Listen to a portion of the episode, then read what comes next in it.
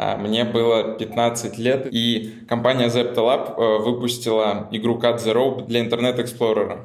Я ее оттуда вытащил, немножко покопался в коде, э, сделал, чтобы она э, могла быть проиграна в любом браузере, и залил ее в игры на Facebook и вставил туда баннер от Google Ads. За месяц тогда вот набежало где-то 2000 долларов. И это, считай, были первые деньги, которые я заработал.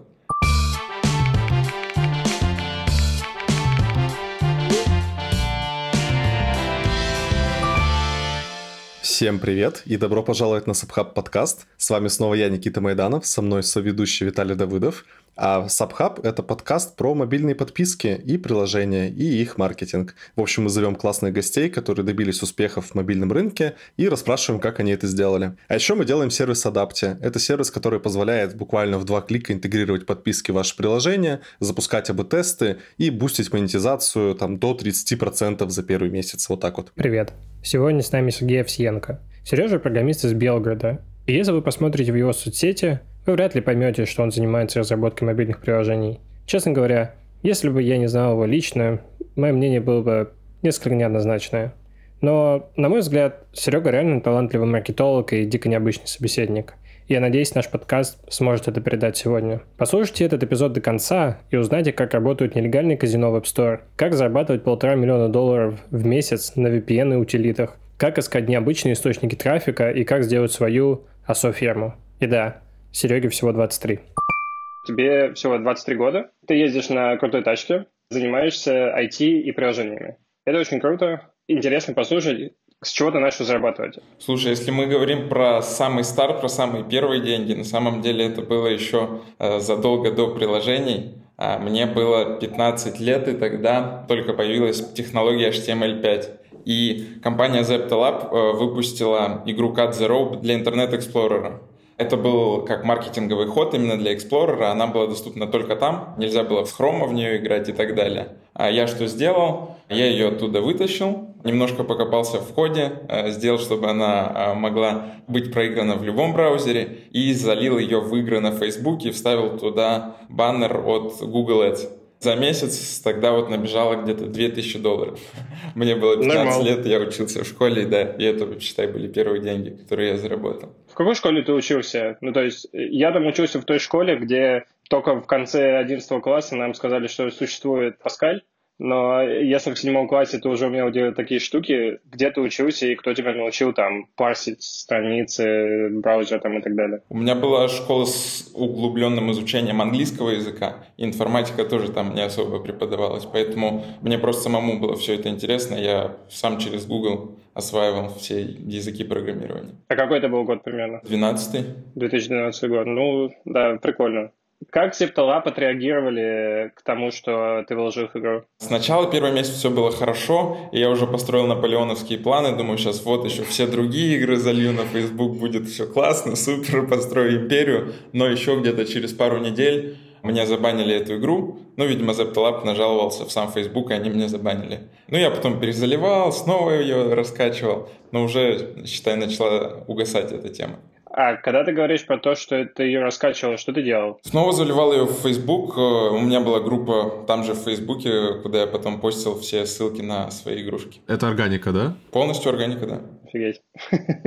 а сколько было юзеров? Помню, вот первый месяц было где-то 200 тысяч. То есть люди просто искали в Фейсбуке Cut the Rope, хотели поиграть, и все? Да, да. Класс. Что было дальше? А, несколько месяцев я этим прозанимался, и потом а, увлекся именно программированием под э, мобильные телефоны. У меня был iPod Touch тогда, и э, был еще Objective-C язык, я тогда его изучил и наклепал первые несколько приложений, также выложил в App Store и тоже начал, считай, по сути, собирать органику. А, у меня были приложухи первые по изучению иностранных языков. Я упаковал курс полиглот, есть такой на канале Культура. Дмитрий Петров его ведет. Я просто скомпилировал все видосы, залил их в один build. Первый урок сделал бесплатным, а остальные там что-то рублей за 300, все вместе. Uh-huh. Залил в App Store. А, первое вот приложение, оно весило со всеми видосами где-то полтора гигабайта. Сам build. Не было ни сервера. Ну и считай, вот это э, следующий этап в моей жизни мобильных приложений. Успешно было? Да, да, уже там за первые пару месяцев что-то получилось заработать. А как ты организовал всю эту историю с покупками? То есть ты где-то нашел юрлицо или зарегал аккаунт? Как это вообще было устроено? Нет, зарегал просто на физлицо, а, указал там реквизиты маминого банковского счета и все, начал работать. И ты в этот момент решил делать больше таких приложений или что-то еще изменилось? Все верно, решил просто делать больше видеокурсов, аудиокурсов. Упаковывать, и также ты... заливать в App Store и собирать органику. Как ты понимал, на какую тему делать курс? А, ну, для начала я нашел вот э, полиглот в России, и было довольно много запросов. Я сделал просто приложение под каждый язык. Полиглот английский, полиглот французский, полиглот испанский. Я вот недавно даже заходил в Sensor Tower, увидел там свой аккаунт еще 2014 года, где все эти приложения загружены. А ты его продал или что с ним произошло? Не, потом забанили. За авторские права или за что? Ну да, да, канал Культура вот нажаловался и заблокировали. Тогда же как раз выпустили они официальное приложение. Ну, я не боялся, я думал, что там, я еще молодой, балуюсь, ничего мне за это не будет. А ты не пытался с ними коллаборироваться, чтобы как-то эту историю обелить или сделать ее более официальной? Писал, предлагал им, но они не захотели. Обалдеть. Сколько вот реально денег можно было заработать на таком контенте? Ну, тысяч на сто в месяц я вышел тогда. Вот мне было 16-17 лет. Э, рублей, 100 тысяч рублей. 100 тысяч рублей в 16 лет. Зарплата синер-программиста, мне кажется, в это время была даже, может быть... Была меньше, да. Забавно, да. Получается, приложение забанили, и что ты делал дальше? А, дальше я стал расширять э, тематику, я стал упаковывать аудиокурсы, видеокурсы, стал делать на англоговорящую аудиторию. И ты все делал один? Ну, пару сотрудников нанял, кто мне помогал. Друзья-программисты? Ну, не друзья, просто я нашел как сотрудников. Угу. Чем закончилась контентная история? Ты находил контент прикольный в интернете, курсы, упаковывал их в приложение, выпускал, и жил пока, ну, получалось, грубо говоря, да, пока их не банили, не находили и так далее. Какое количество приложений у тебя было? Я мог на одном шаблоне тогда выпустить там 40-50 приложений. Тогда не было 50? дизайн спама, да, и можно было загружать все, что хочешь. Обалдеть. И ты все, не было сервера, то есть все вбил прям Нет, в какой-то момент уже появился сервер. То есть билды уже весили не полтора гига, да? Да.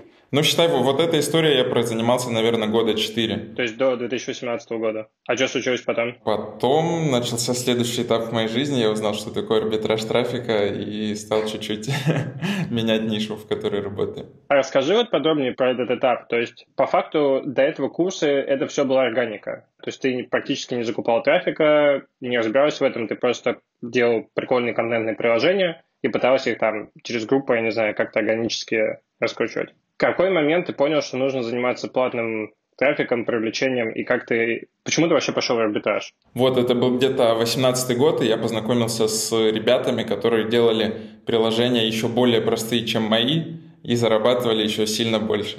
Тогда uh-huh. я понял, что нужно учиться работать с трафиком, и следующая моя точка роста — это как будет, когда я освою другие источники трафика. Расскажи для слушателей, что такое арбитраж вообще? Основное, как понимают сейчас арбитраж, это люди берут офер, Чаще всего это казино либо букмекерская контора и а, заливают туда трафик, им казино или БК выплачивают за привлеченного пользователя. Как сейчас это делают? В основном делают приложуху, веб-вью приложения, то есть по сути браузер. Внутри приложения просто открывается ссылка на казино. И заливают на эту приложуху с Facebook либо Google. Это основной подход в арбитраже. Но если брать более широко, то это просто покупка трафика в одном месте и продажа его какому-то оферу в другом. На разнице ты зарабатываешь. Угу. То есть простой пример такой. Вот есть какое-нибудь казино или другой покупатель. Он говорит, я тебе за каждую проведенную регистрацию или за каждого человека, который ставит депозит или там кто привез карточку, ну, короче, есть какой-то офер, какое-то условие. Я тебе плачу 10 долларов. Если ты своими силами, каким угодно способом приводишь эти лиды за, например, 8, значит, дельту 2 доллара ты кладешь себе в карман. Соответственно, выигрывает тот, кто находит супермасштабированный канал трафика и на разнице может заработать. Все так. Класс. Из чего ты начал арбитраж? А, для начала я вообще погрузился в эту тематику, поизучал статьи, съездил на несколько конференций. В целом вообще узнал, кто откуда наливает, какие есть оферы, какие есть вертикали. И подумал, что будет интересно, поскольку я уже там разобрался более-менее в iOS, попробовать предлагать людям как сервис. А, я делаю приложение, вставляю туда офер от казино или БК, а люди уже на него наливают трафик. Что такое БК? Букмекерская контора. Угу. Потому что основная проблема, когда люди лили с Фейсбука, в том, что Facebook вообще не давал запускать трафик просто на ссылку. Ну, он сразу понимал, что это казино, и не давал откручивать вообще. А когда ты льешь на приложуху, Facebook не видит, не понимает, что это казино. А внутри приложения уже открывается ссылка на казино. Как пройти ревью с такой историей? Нужно уметь, нужно уметь показать на этапе ревью одно, а потом открыть казино. Например, самый частый подход просто в приложении на этапе ревью ты открываешь все так же браузер, но внутри браузера ты показываешь Terms of Use, ссылку на Privacy Policy либо Terms of Use с кнопкой «Принять». Mm-hmm. Потом, когда ты уже прошел ревью, в этом открывшемся веб-вью ты уже показываешь ссылку на казино, а не на Terms of Use. А само приложение о чем? Ну, то есть скриншоты, иконка, название? О чем-то другом вообще? Не, а бывает э, связано с тематикой social казино. Просто казино, но где ты там а крутишь на бесплатной фантике слоты. То есть как игра получается просто. Да, да, да. Просто главное, чтобы поставить более-менее подходящую графику на скриншоты. А бесплатное казино, условно, где ты делаешь это по фану, это можно запускать в App Store? Да, можно. А, ну то есть это получается такая тонкая граница, да? Ты можешь сделать все, но в какой-то момент твикнуть сервера настоящую монетизацию, и все пойдет. Уже будет не симулятор гемблин. Да, да, да, да, да. Слушай, а у тебя же была целая сеть приложений, получается, ты говоришь 50 или около того. Ты не думал какую-то внутреннюю рекламную сеть делать, как-то между ними трафик переливать? Я ставил туда вот Google AdMob, э, но с него получалось гораздо меньше зарабатывать, чем с встроенных покупок. Поэтому остановился на такой монетизации. В андроиде как да. раз я знаю, что там вроде как э, рекламная монетизация основная, но у меня все время было iOS направление. То есть ты вообще Android-приложение не делал? Были какие-то мелкие попытки, но совсем маленькие. Если вернуться вот к арбитражу, да, вот к этой теме с казино, если я захочу это сегодня сделать, да, что мне надо? Есть какой-то SDK? А, нет, надо самому разбираться, готовых решений особо нету. А, тебе что нужно? Зарегать аккаунт разработчика, тебе нужно написать белую заглушку, непосредственно вот это social казино, либо что-то еще. А, третье, тебе нужно вставить туда браузер, WebView, и открывать на этапе ревью внутри там Terms of Use. Все. То есть это не требует, условно, у этих провайдеров казино у них нет SDK или что-то еще, это просто, это реально WebView просто. Да, да, открываешь там реферальную ссылку и все. Наверное, нужно много девелопер-аккаунтов, их же блокируют постоянно. Как это организовано? Нужно много. Много регистрируешь, много покупаешь. Все на физлица аккаунты? Нет, есть на физ, есть на юр. Это вообще сложно? Ну, то есть, насколько они в простом доступе аккаунты? Ну, ты можешь купить долларов за 300 на юр аккаунт легко. Насколько вообще большой этот рынок покупки аккаунтов? Слушай, я думаю, не сильно большой на самом деле. Кто производители этих аккаунтов? Кто эти люди? Люди, кто научился регистрировать, оплачивать аккаунты там, на физлица, на юрлица. Сейчас, даже если ты просто захочешь белый аккаунт зарегать, у тебя могут возникнуть проблемы, потому что там оплата с карты не проходит. Нужно Это знать, правда, там, да. какие карты работают, каких банков, каких платежек, на какие страны кто-то это вот просек и умеет регистрировать в большом количестве. Да, интересно, что если аккаунт стоит 300 баксов, это чтобы зарабатывать нормальные деньги, в каком количестве их надо продавать? Тысяча аккаунтов в месяц надо продавать. Да, наверное.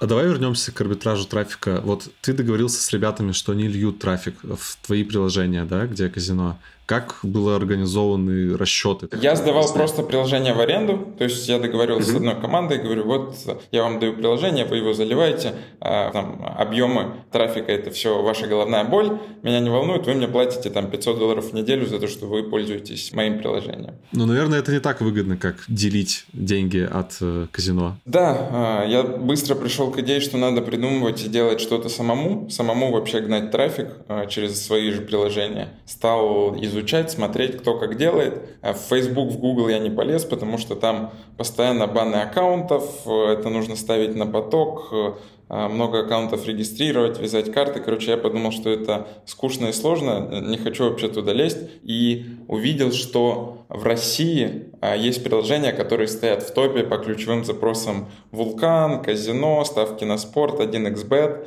И решил попробовать э, точно так же вводить свои приложения в топ по ключевым запросам и уже сам сливать этот трафик непосредственно букмекерам либо на казино. и эта история выстрелила. Как ты выводил приложение в топ? Первые там полгода непосредственно с помощью школьников а, я пытался вводить приложение в топ. Использовал просто биржи мотивированного трафика. Там просто школьники за 5 рублей условно вводят ключевой запрос «Вулкан», листают на сотое место, скачивают твое приложение, и таким образом App Store думает, о, там это приложение релевантно этому ключу, на следующий день, там, если достаточно инсталлов таким образом загрузить, ты становишься топ-1. Потом я увидел, что все равно я всех школьников уже выкупаю, но топ-1 там не становлюсь. Что делать? Как другие ребята становятся топ-1? Узнал, что это все они делают с помощью ботов. Точно так же вводится ключевой запрос, там скачивается приложение, но не живыми юзерами, а там машинами, компьютерами. А, и это можно делать в совсем других объемах.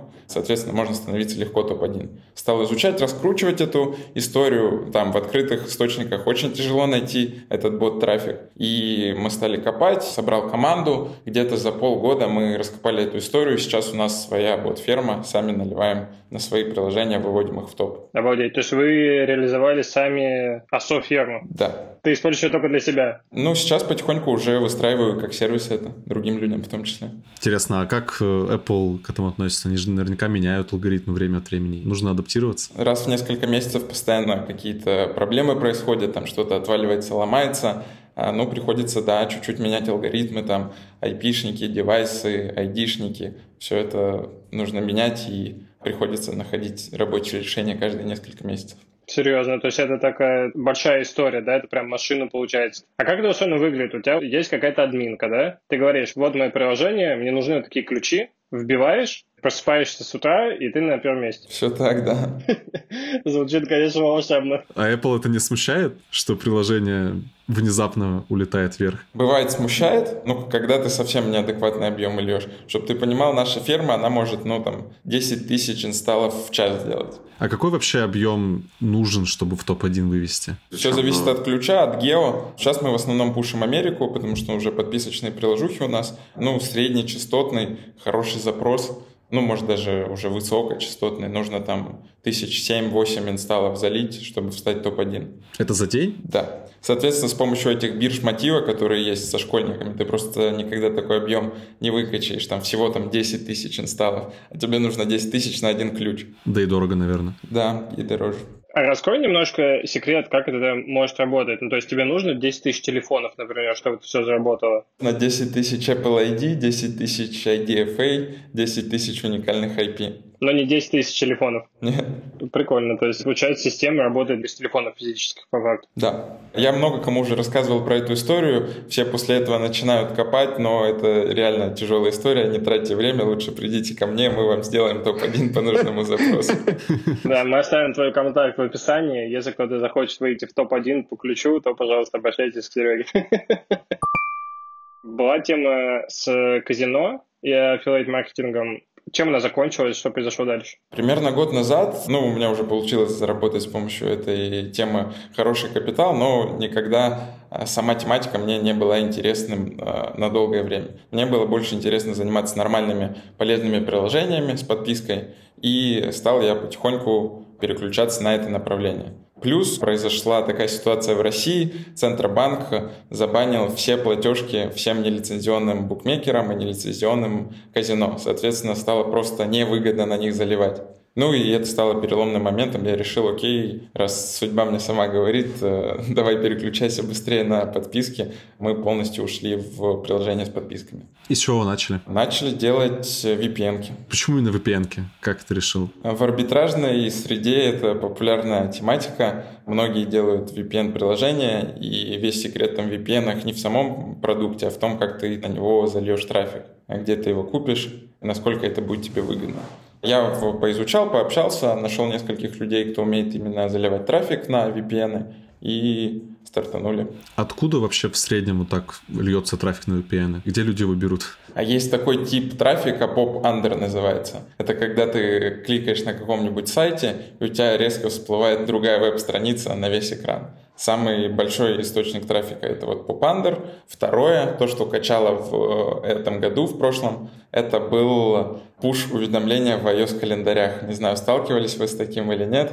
Я целый сервис видел, которые дают Вот, да, это был очень хороший источник трафика, они очень сильно конвертились. Ну, представь, тебе приходит пуш в календарь, тебе говорят, чувак, у тебя календарный вирус, скорее скачай приложение, которое поможет тебе там защитить себя от э, ненужной рекламы, блокировщик рекламы. Ты такой, о, окей, пойду скачаю, подпишусь. Это называется календарный трафик. Да, но он уже стал потихоньку умирать, потому что пофиксили эту проблему в iOS 15. Сейчас гораздо труднее подписаться на нежелательный календарь и гораздо легче отписаться от него. Раньше ты легко подписывался в один клик и вообще не мог от него отписаться, чтобы тебе удалить этот календарь у себя, тебе приходилось там туториал целый прочитать в интернете. Офигеть. А раньше это как было? Ты просто куда-то не туда нажал, бац, у тебя добавилась ссылка в календарь. На какой-то а, веб-страничке тыкаешь, появляется кнопка Accept, ты на нее нажимаешь, все, у тебя подписка на чужой календарь внутри твоего приложения календарь стандартного, uh-huh. и там uh-huh. каждый день тебе долбит 10 пуш-уведомлений с какими-то там офферами. Нормально.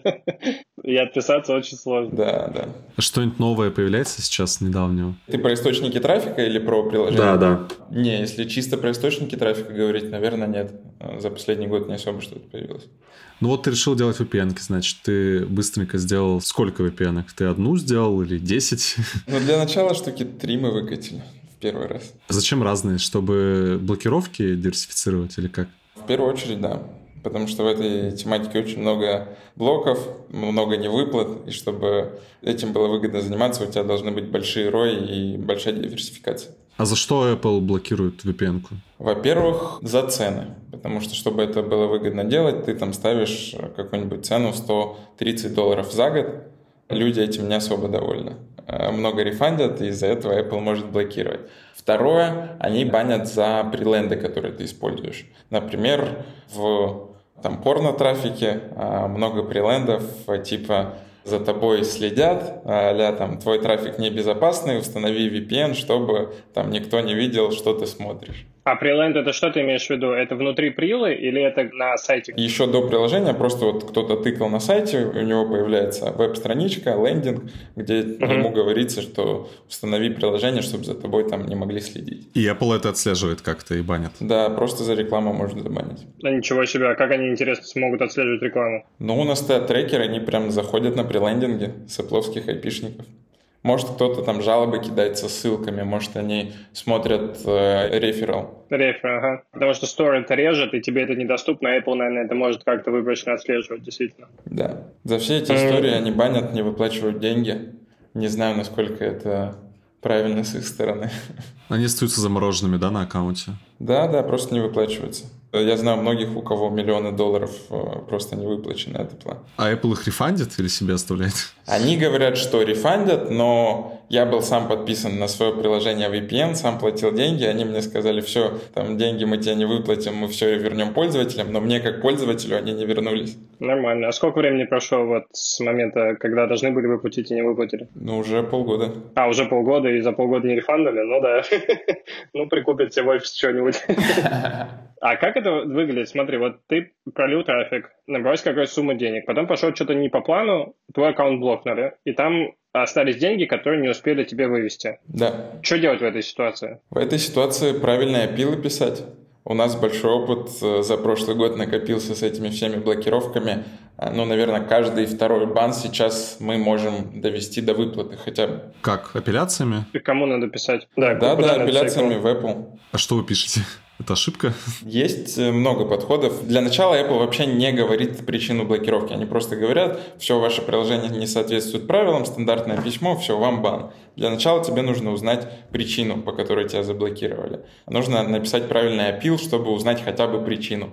После того, как они тебе скажут, там, у тебя были слишком высокие цены ты расписываешь, почему у тебя были такие цены, что у тебя есть там косты на сервера, что там все в этом рынке используют такие цены, почему вы меня блокируете. Второе, они могут сказать, что у тебя были вот такие мислидные приленды, мислидная реклама. Тогда ты пишешь, окей, э, вот контракт, там я заключил договор вот с тем рекламным агентством, они мне налили трафик, я вообще к нему не имел отношения, почему вы мои деньги забираете, когда это вот они там накосячили, грубо говоря. Uh-huh. Ну, короче, узнаешь причину и после от этого уже отталкиваясь пишешь правильный апил.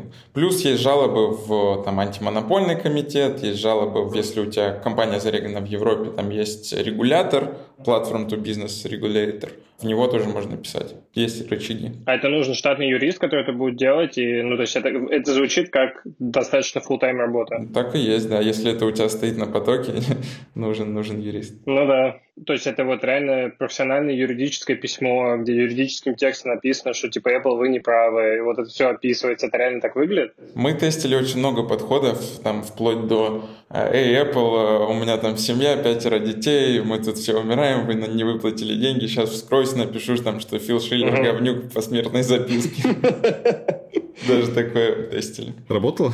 Бывало, работало, бывало, нет. Что происходит, когда не работает? Ну, то есть вот тебе просто пишут отказ, и все, или не отвечают даже, и деньги остаются там, и все, аккаунт бросается, и все. Ну, пишут отказ, говорят, да, мы вернем все деньги пользователям в соответствии там, с таким-то пунктом правил. Можно пробовать в антимонопольный комитет, можно там в суды, вот в этот регулятор писать.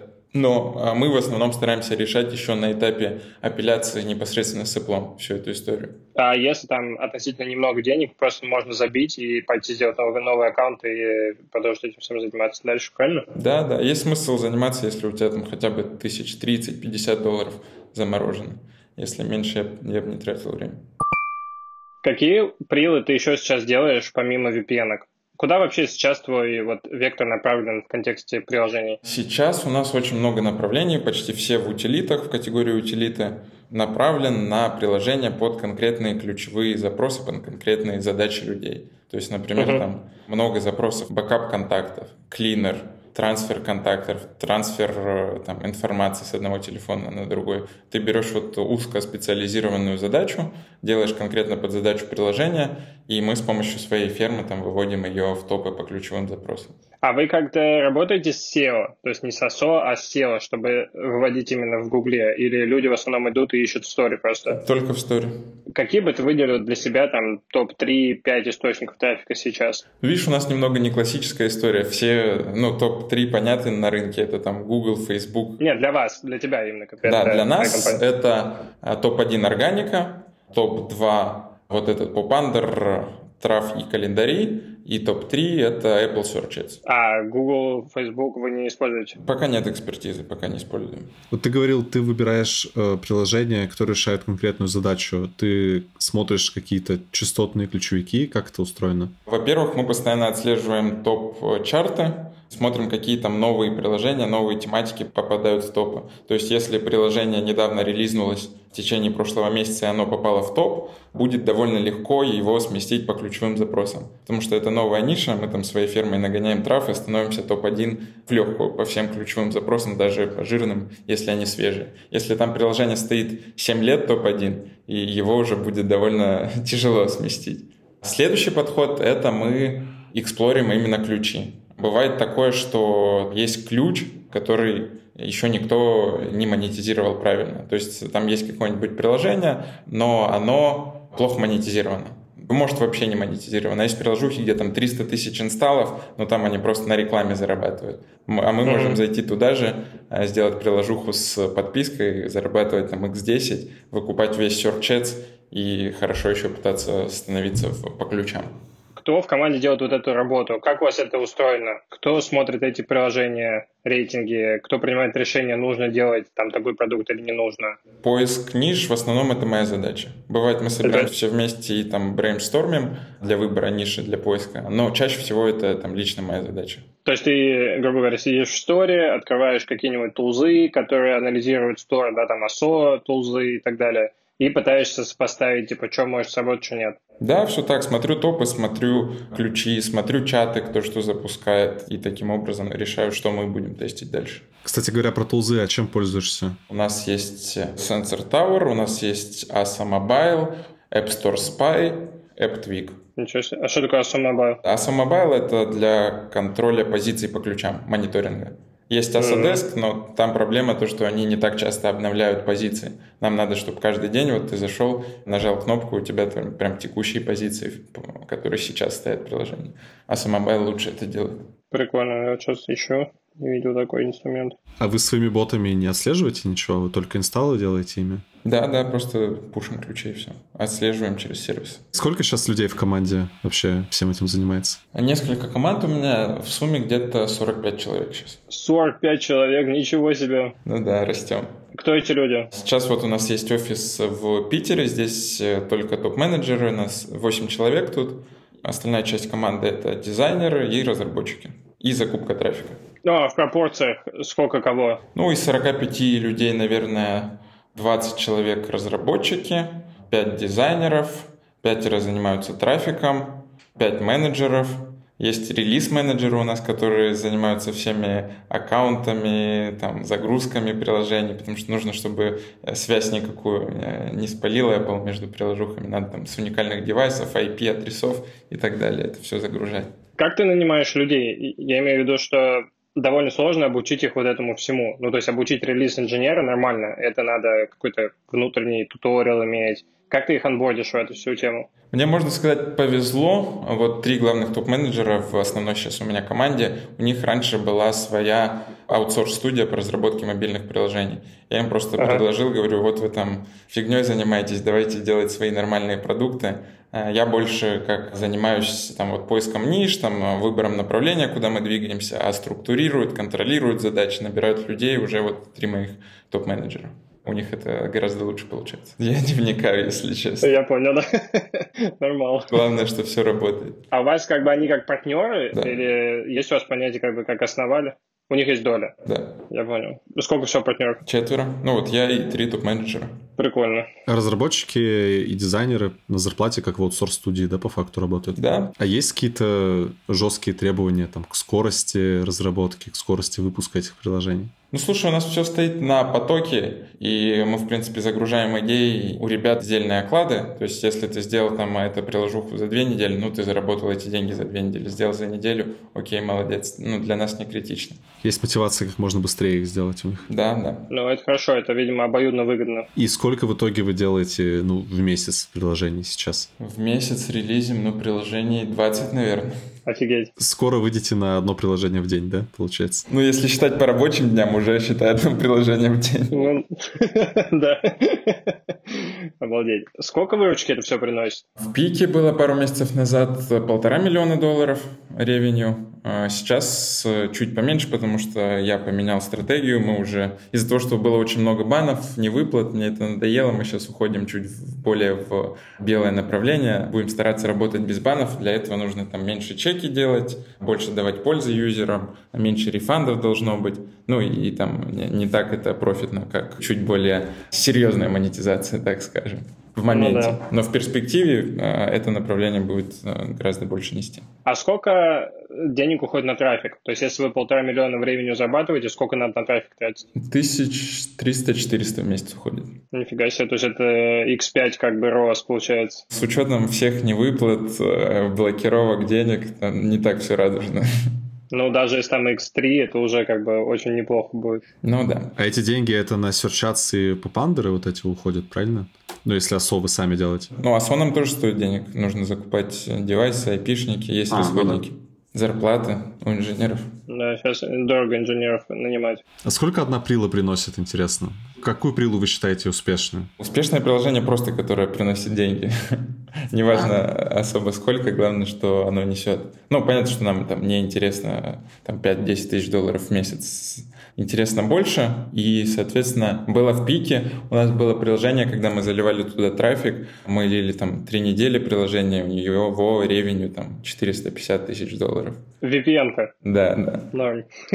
А расскажи про идею того, как ты хочешь строить какой-то следующий шаг делать, да? Ты говоришь, что ты хочешь делать более простую монетизацию, какое-то более белое приложение, да? Угу. Как ты будешь выбирать, что именно делать? Хочешь ли ты сфокусироваться на каком-то одном продукте? А, на одном продукте точно нет, а, но мы определенно будем работать больше над э, качеством, над удержанием пользователей, над удовлетворенностью пользователей для того, чтобы было меньше рефандов, меньше блокировок, ну и в целом, чтобы ребильный хвост был гораздо больше. Ну, расскажи пару идей. Вот, предположим, я захочу сегодня или завтра сделать приложение. Какие тебе кажутся перспективные ниши и почему? Я бы поресерчил э, ключевые запросы и сделал узкое приложение под конкретные ключи, под конкретную боль пользователя. И сделал бы его качественным, чтобы они реально могли получать от этого пользу и регулярно пользоваться им не только там один раз скачать э, и потом удалить. То есть в целом ты сторонник того, что нужно выбирать продукт, исходя из того, что сейчас уже популярно? По большей части, да. Есть э, ниши, которые еще просто там не раскрыты,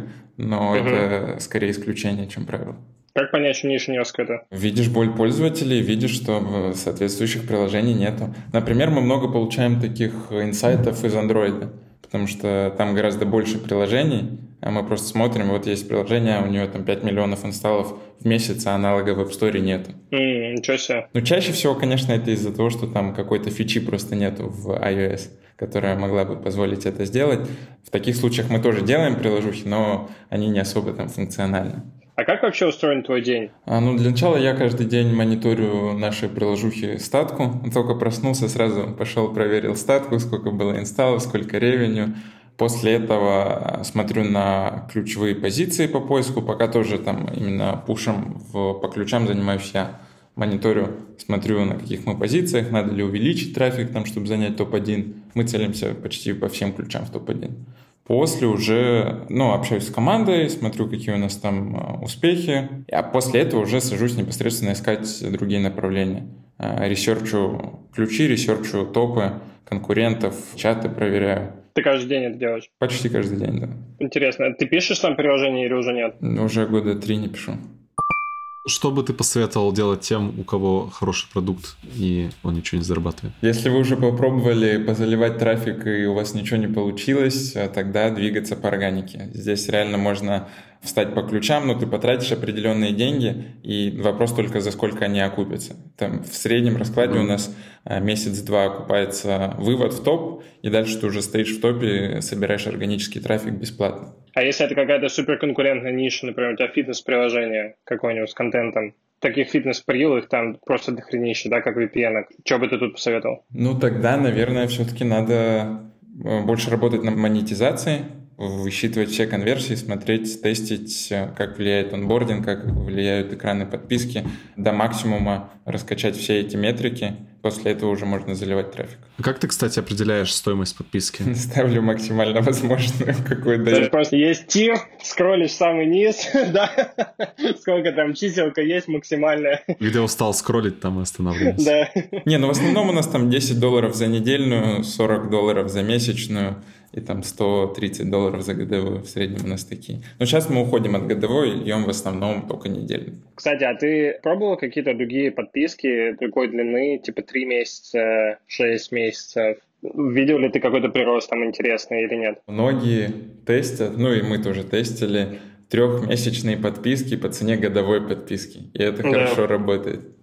Считай, да. конверсия в саму подписку почти не меняется, просто ты там быстрее ребилы получишь. Это так, да. Мы вот недавно проанализировали и поняли, что недельные подписки работают примерно так же, как месячные по, по среднему списанию, но при этом ты получаешь в 4 раза быстрее выручку. Да, вопрос только в том, что Apple может прийти и сказать, что там э, ты слишком много чарджишь, давай э, меняй свою цену. И сейчас такая проблема, что, допустим, ты налил недельных подписок, Apple приходит, uh-huh. говорит, там, снижай цену но ты снижаешь цену не для будущих подписчиков, а для тех, кто уже налил. А, для всех надо снижать? Ну, просто нет такой возможности снизить только для новых пользователей теперь. Раньше ты мог. А, ничего себе. Офигеть. Вот это, а когда это изменилось? Месяца полтора назад. Ничего себе. Это прикольный инсайт. Никит, ты знал? Нет, я не знал. Но подписки хотя бы не отменяются, да? Как при повышении цены? Не-не, не отменяются. Ну и на том спасибо. Как ты видишь э, в таком рынке будущее? Ну вот, белые приложения, качественные, ты в этом видишь перспективу? Да, да, тут гораздо больше перспектив. А какие-нибудь амплитуды там, вы смотрите в какие-то такие сервисы? Ну, сейчас, когда мы уже сконцентрировались на более полезных приложухах, уже, да, приходится погружаться в продуктовую аналитику, но раньше просто достаточно было подписочно и все. Смотреть, сколько uh-huh. там юзеров, сколько конверт в подписку, сколько ретеншн на подписке, все, основные наши показатели. Ну, это, кстати, интересный подход, потому что большая часть прил, которых я знаю, они начинают не с маркетинга и трафика, они начинают с продуктовой аналитики. Вот, а тут, видишь, обратный подход. Ну, да, я тоже об этом задумывался. Я знаю слишком много хороших продуктов, которые ничего не зарабатывают, и слишком много плохих продуктов, которые хорошо монетизированы и зарабатывают много. Что вы использовали для атрибуции? Самописное у нас свое решение. Самописное решение. А как оно работает? Мы на прелендинге копируем в буфер обмена чувака, айдишник его, Угу. и потом внутри приложения мы просто из буфера обмена вытаскиваем эту информацию и передаем к себе в аналитику. Норм. А там же выскакивает pop-up сейчас, когда ты в буфер лезешь, и пофигу. Да. Норм. Ну, кстати, это, это довольно smart решение. А вы не пробовали делать какие-то штуки типа по IP-шнику матчить или как-то еще? Это было самое простое решение, поэтому мы его оставили. Блин, да, кстати, прикольная схема, что тупо с айдишником все это делать и все. По тем приложениям, где мы наливаем трафик, а где у нас идет органика, считай, нам не нужно трекать. Ну, понятно, да, конечно. Насколько большую роль в монетизации и вообще развитии приложений влияет вот эта ферма и органика из SO? То есть чисто покупным трафиком не получилось бы так успешно приложение выводить? Ну, однозначно э, было бы гораздо да, меньше ревеню, и гораздо меньше Мгм. перспектив. Потому что, ну вот мы запускаем там э, те 10 тестовых приложений и успешно закупать в плюс, получается там на два приложения из 10. А с органикой, ну, 8 из 10 у нас отрабатывают хорошо. А если возвращаться к теме арбитража, вот такого классического, да, вот казино, букмекерские конторы там и так далее, насколько это вообще, типа, вот нашим слушателям стоит этим заниматься, или насколько это там в перспективе года это стрёмная тема? Я думаю, ваши слушатели это те, кто занимаются подписочными приложениями, и однозначно э, подписки гораздо более перспективная история, чем там кэш-ген, арбитраж. Ну, там какой-то первый капитал заработать с помощью этой ниши, это можно.